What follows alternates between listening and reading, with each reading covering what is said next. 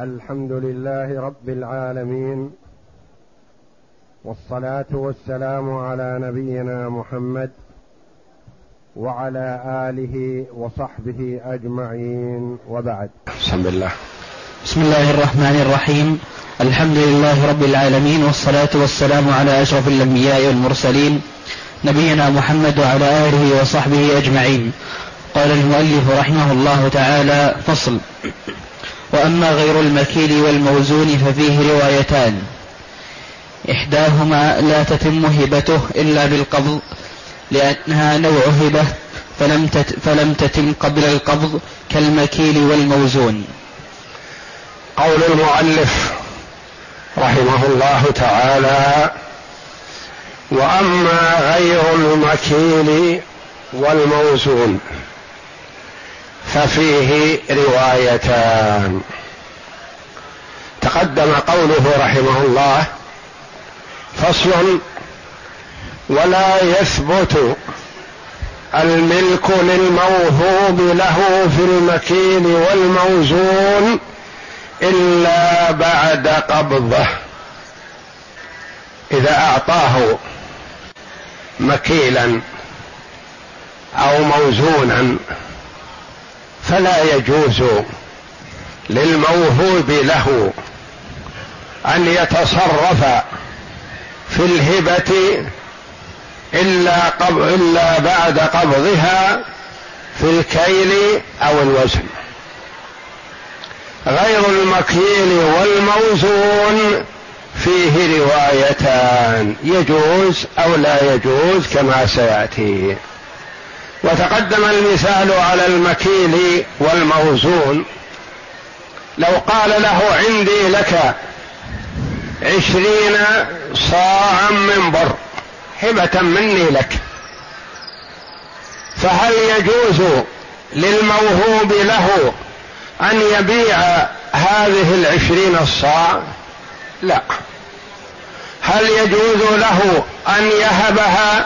لا، لأنه لم يقبضها بعد، فلا يتصرف فيها ولا يثبت الملك له فيها إلا بعد قبضها، لأنها تحتاج إلى توفية. ودليله حديث أبي بكر الصديق رضي الله عنه في هبته لأم المؤمنين عائشة رضي الله عنها جذاذ 20 وسقا، فأحس بالمرض رضي الله عنه فقال: أما إنك لو حزتيه كان لك، وأما الآن فما نوارث، اقتسموه على كتاب الله فإنما هم أخواك وأختاك. ما قال رضي الله عنه: قد وهبتك وتمت الهبة. ما تمت الهبة ما دام أنها لم تقبضها. هذا فيما يحتاج إلى توفية، والتوفية يعني بالكيل أو الوزن. وأما غير المكيل والموزون ففيه روايتان عن الإمام أحمد رحمه الله، إحداهما لا تتم هبته إلا بالقبض. إحداهما مثل المكيل والموزون. لو قال: عندي لك قطيفة، أو عندي لك شاة، أو عندي لك بعير، فهل يجوز للموهوب له على هذه الرواية أن يبيع الهبة قبل أن يقبضها؟ لا، لأنها تحتاج إلى قبض وهو لم يقبضها فلا يجوز بيعها. هذه الرواية الأولى، أن غير المكيل والموزون مثل المكيل والموزون في أنه لا يجوز التصرف فيه قبل قبضه ولا تتم ملكيته إلا بقبضه، لأنها نوع هبة فلم يتم قبل القبض. يقول هبة ولا بد أن تقبض، فإذا قبضها تصرف، وما دام لم يقبضها فلا يجوز له أن يتصرف فيها. يقول كالمكيل والموزون. نعم. والثانية تتم قبل القبض لما روي عن علي وابن مسعود رضي الله عنهما أنهما قالا: الهبة إذا كانت معلومة فهي جائزة، قبضت أو لم تقبض. والثاني الرواية الثانية عن الإمام أحمد رحمه الله: تتم الهبة قبل القبض، فإذا تمت ساغ له أن يتصرف فيها. إذا قال له عندي لك شاة، ذهب وباعها قبل أن يقبضها، وقال للبائع اذهب واقبضها من فلان الذي أعطاني إياها. هذا على هذه الرواية. يقول لما روي عن علي وابن مسعود رضي الله عنهما أنهما قالا: الهبة إذا كانت معلومة، هبة معلومة ليست مجهولة. قال له مثلا: ما أحسن الشاة التي معك البارحة، قد اطلع عليها ورآها، فقال: ما دام أنها أعجبتك فهي لك مني هبة. فالتفت إلى أحد الحاضرين وقال: بكم تشتريها؟ قال: اشتريها ب500 ريال. قال: هي لك، انقذنا الخمس. فأخذ الخمس وأمر المشتري أن يقبضها من الواهب، لأنها معلومة ولا تحتاج إلى قبض، والموهوبة له قد اطلع عليها البارحة، والمشتري لها قد اطلع عليها البارحة، كلهم رأوها وعرفوها. فالواهب وهب، والموهوب له يعرف قيمة الهبة وقدرها، والمشتري يعرف قدرها وقيمتها، فتمت الهبة والقبض والبيع في مجلس واحد، لقول علي وابن مسعود رضي الله عنهما: الهبة إذا كانت معلومة فهي جائزة، قبضت أو لم تقبض، يعني نافذة، يعني تامة. نعم. ولأن الهبة أحد نوعي التمليك، فكان منها ما يلزم قبل القبض كالبيع. ولأن الهبة أحد نوعي التمليك، التمليك يكون بالبيع والشراء ويكون بالهبة، هي لك، تكون بالهبة. وما باعه وما اشتراه الرجل يهو أن يتصرف فيه ما دام أنه معلوم، لأن الهبة أحد نوعي التمليك، فكان منها ما يلزم قبل القبض مثل البيع والشراء، غير المكيل والموزون يلزم بالبيع قبل القبض، إذا حصل الإيجاب والقبول لزم. نعم. وقد ذكرنا اختلاف تفسير أصحابنا للمكيل والموزون في البيع، وقد ذكرنا اختلاف تقسيم أصحابنا للمكيل والموزون في البيع.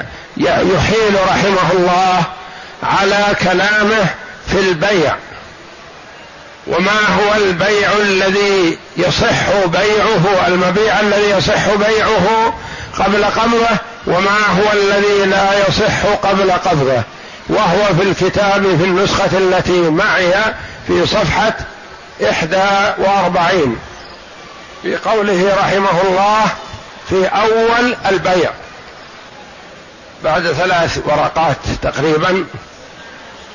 يقول: فصل: من اشترى مكيلا أو موزونا لم يجز له بيعه حتى يقبضه.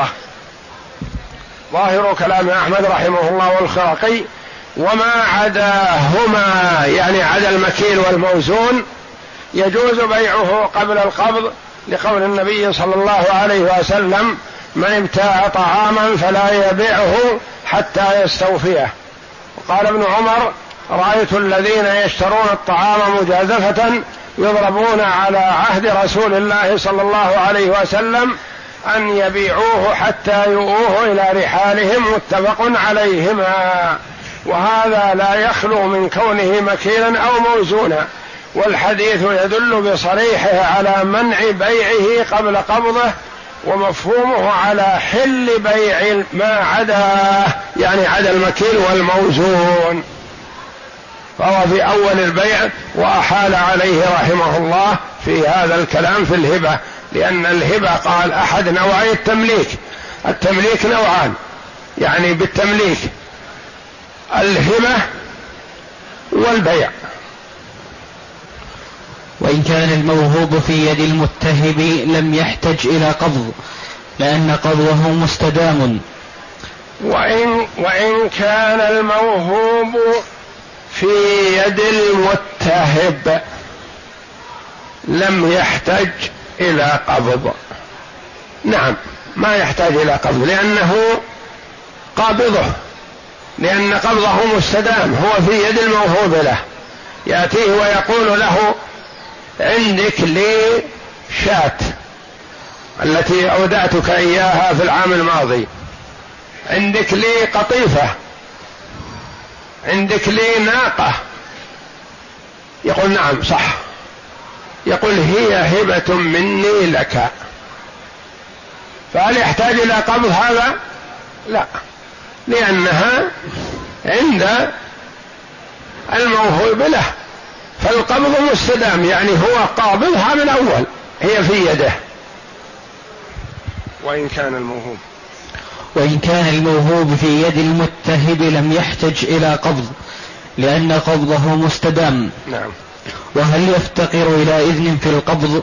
لأن القبض لا يتم إلا بإذن من المالك، كما تقدم لنا. لو قال: وهبتك القطيفة التي عندي، ولم يأذن الواهب بالقبض، فذهب الموهوب له وأخذها بدون إذن الواهب، هل يتم؟ لا، لأنه يقول: أنا وهبتك صحيح، لكن ما أذنت لك بقبضها الآن إلى الآن، فيتتوقف على إذن في القبض. فهل ما في يد الموهوب له يحتاج إلى إذن في القبض؟ نعم. وهل يفتقر إلى إذن في القبض؟ فيه روايتان، وذكر القاضي أنه لا بد من مضي مدة يتأتى قبضه فيها، كما ذكرنا في الرهن. هل يفتقر إلى إذن في القبض؟ يقول: فيه روايتان، إحداهما يفتقر والأخرى لا يفتقر. عند من يقول لا يفتقر إلى إذن في القبض، يقول: لابد أن يمضي وقت يجوز فيه ويصح أن تقبض فيه، ما دام أنه ما مضى وقت يكفي للقبض فلا تتم، وإنما تتم بعد مضي وقت يكفي للقبض ولو يسير. نعم. فصل. فإن وهب لابنه الصغير شيئا وقبضه له صح ولزم، لأنه وليه فكان له القبض، كما لو كان الواهب أجنبيا. فإن وهب لابنه الصغير شيئا وقبضه له صح ولزم، في عطية أبي بكر الصديق رضي الله عنه لابنته أم المؤمنين عائشة رضي الله عنها.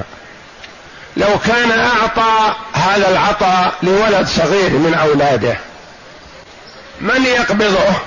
الولد ما يصح قبضه، يقول: ينفذ ويتم إذا قبضه الأب لولده، كما لو كانت الهبة من أجنبي. لو أن رجلا قال مثلا عندي لولدك هذا هدية، عطية، سجادة مثلا أو كتاب، من يقبض هذه السجادة أو الكتاب؟ يقبضها الأب، لأن الأب يقبض لولده. فكذلك إذا وهب الوالد نفسه لولده فهو يقبض من نفسه لولده. فإن وهب لابنه الصغير شيئا وقبضه له صح ولزم، لزمت الهبة هذه، نعم، لأنه وليه فكان له القبض. هو الذي يقبض عنه، وهو الذي يبيع له، وهو الذي يشتري له، فهو وليه، نعم. كما لو كان الواهب أجنبيا، كما لو كان الواهب لهذا الولد الصغير أجنبي، فمن يقبض له؟ أبوه، نعم، نعم. ويكون حكم القبض حكمه فيما إذا وهب له رجل شيئا في يده، لأنه في يد الأب. إذا قال للأب عندك لي سجادة، عندك لي كتاب الكافي، قال نعم صحيح، قال أنا وهبتهما لولدك هذا الصغير، ولد ما تجاوز 10، تفاؤلا بأنه يكون طالب علم ويستفيد من كتاب الكافي، فمن يقبضه له؟ الأب، وهو الكتاب عند الأب. فمثل ما إذا كانت الهبة موهوبة لشخص هي في يده، هي ما وهبت للأب وإنما وهبت للولد، والولد ناب عنه الأب في القبض ولا تحتاج إلى قبض لأنها مقبوضة من قبل، فهي في يد الأب. أعد، ذكر القاضي، نعم. ويكون حكم القبض حكمه فيما إذا وهب له رجل شيئا في يده، في يد من؟ يد الأب. وهب الأجنبي شيئا في يد الأب لابنه الصغير، فما يحتاج إلى قبض لأن الهبة هذه مقبوضة بيد الأب، والأب هو الذي يقبض لولده الصغير، نعم، لأنه في يد الأب. والهبة للابن ويقبض للابن أبوه. والله أعلم، وصلى الله وسلم وبارك على عبده ورسوله نبينا محمد وعلى آله وصحبه أجمعين.